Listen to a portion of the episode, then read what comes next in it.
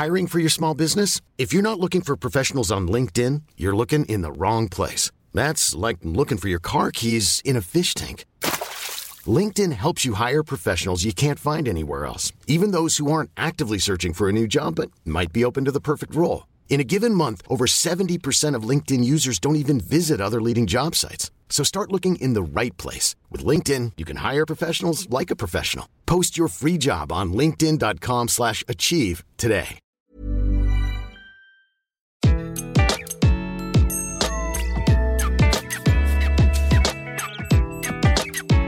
Bonjour, je suis Gaël Châtelain-Berry. Bienvenue sur mon podcast Happy Work, le podcast qui va vous envoyer des ondes positives pour aller travailler. Alors cette semaine, j'ai décidé de m'intéresser à un sujet dont on parle beaucoup en ce moment, nos émotions. Je reçois énormément de messages à propos de la gestion de celles-ci. Il est vrai que ce sont ces dernières qui, en temps normal, enfin, c'est-à-dire avant l'épisode du Covid, nous boostent ou au contraire nous bloquent. Et oui, avant le confinement, nous avions des émotions, à moins que vous ne soyez un gentil robot.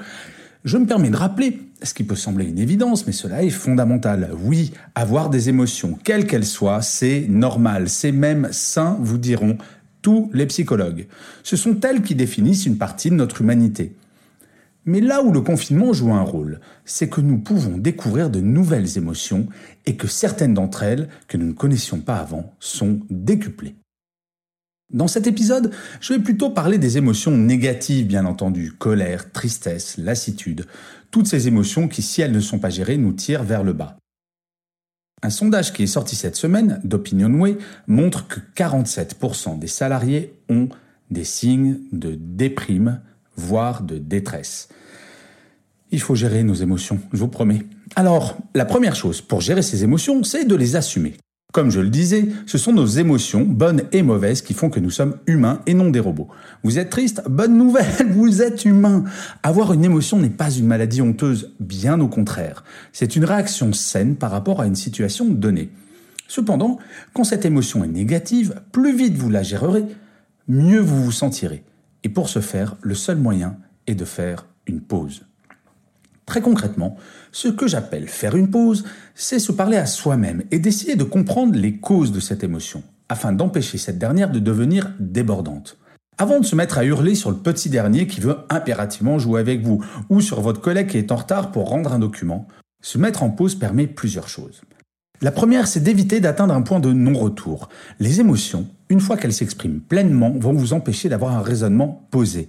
Il faut savoir les identifier à temps pour mieux les gérer. Cela permet également d'analyser l'importance réelle de la cause de mon émotion.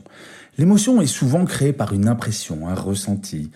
Essayer de mettre des mots concrets et factuels sur l'origine de l'émotion permet de la matérialiser, rendant plus facile le fait de la mettre à distance.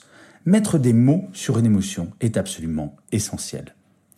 Ensuite, cela permet de relativiser. Souvent, en relativisant, en faisant un pas de côté, comme on dit, nous réalisons que cette émotion est disproportionnée par rapport à la réalité de la situation. Et enfin, cela permet de trouver une solution constructive.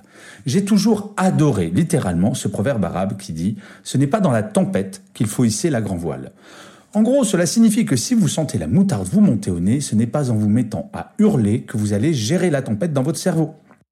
Comprendre la mécanique de nos émotions nous aide à les relativiser, gérer. Le week-end dernier, j'ai eu un petit coup au moral, pour être honnête, pour la première fois depuis que je suis confiné, deux semaines avant le confinement général. Fini les conférences, plus de contact physique, plus de voyage.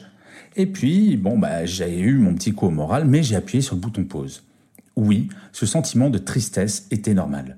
Mais mieux, ce qui en était la cause, mon inactivité en tant que conférencier, c'est pour la bonne cause. C'est parce que je reste chez moi que l'épidémie recule petit à petit et que nous finirons par gagner.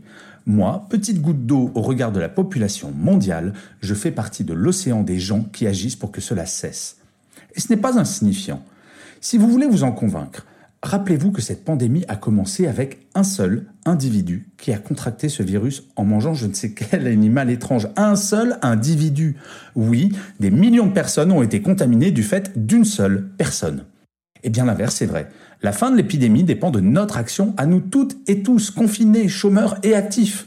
Bien entendu qu'à 20h, nous applaudissons nos soignants particulièrement marqués par cette période. Mais sans notre action immobile, leur travail ne sert à rien. Bref, j'ai géré mon émotion et elle est partie. j'ai pu me remettre à écrire.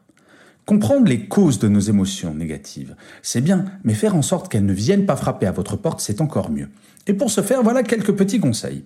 Le premier, c'est de garder une activité intellectuelle stimulante. Oui, ok, passer sa journée devant Netflix, c'est sympa un jour ou deux, mais écrire, se former en ligne, au yoga, au tai chi, à ce que vous voulez, à une nouvelle langue, ce n'est pas mal non plus, et c'est valorisant. Chaque journée doit servir à quelque chose. Le deuxième conseil, c'est de garder un bon équilibre, vie professionnelle, vie personnelle. Faites des pauses, coupez vos mails le soir et le week-end. Ne laissez pas votre travail vous dérober. Ce n'est pas parce que nous sommes confinés que le burn-out n'existe plus. Pensez à vous. Le troisième conseil, c'est de mettre de la joie dans votre habitation. Dès le réveil, souriez aux personnes présentes chez vous. Et si vous êtes seul, faites-vous un grand sourire dans le miroir. La première fois, vous vous sentirez probablement un petit peu ridicule, mais après, vous allez adorer ça. Le quatrième conseil, c'est de faire l'exercice physique. Pas forcément un marathon en courant tout autour de votre table comme certains l'ont fait. Quelques pompes, des étirements, des gestes pour prendre soin de vous. Alors je ne vous demande pas de devenir des athlètes, mais juste de faire un tout petit peu d'exercice chaque jour. Le cinquième conseil, c'est de garder un lien. Pas une journée sans un contact avec l'extérieur. C'est aussi l'occasion de renouer avec des personnes perdues de vue depuis longtemps. Le sixième et dernier conseil, chaque jour, notez sur un papier la chose sympa que vous faites dans la journée et déposez ce papier dans un vase. Vous verrez, petit à petit, il va se remplir et deviendra une source d'optimisme. Non, notre vie n'est pas totalement pourrie. Bon, ici, malgré tout cela, vos émotions restent débordantes. Parlez-en. Avant de vous mettre à hurler, dites-le à la personne qui vous énerve, calmement, que vous ressentez une vraie émotion de colère, que vous avez besoin de son aide pour la gérer. L'éloignement exacerbe nos émotions. De la même façon, si vous vous sentez triste, parlez-en. Nos émotions peuvent nous envahir si nous les gardons en nous. Les partager, c'est déjà les gérer. Et vous savez quoi? Vous, pas plus que moi, n'êtes ni Superman ni Wonder Woman. Et heureusement, nous allons toutes et tous avoir à gérer ces émotions. Avoir des émotions, ce n'est pas être faible, c'est être humain. Ne pas l'assumer, ne pas le gérer, c'est cela la vraie faiblesse. Et comme d'habitude, je finirai cet épisode de Happy Work par une citation. Cette semaine, j'ai choisi une phrase de Tania Sénécal. Elle disait Exprimer ses émotions, c'est comme d'enlever les nuages noirs devant le soleil pour laisser pousser les fleurs. Je vous remercie mille fois d'avoir écouté cet épisode de Happy Work. Je vous dis à la semaine prochaine et d'ici là, plus que jamais, prenez soin de vous.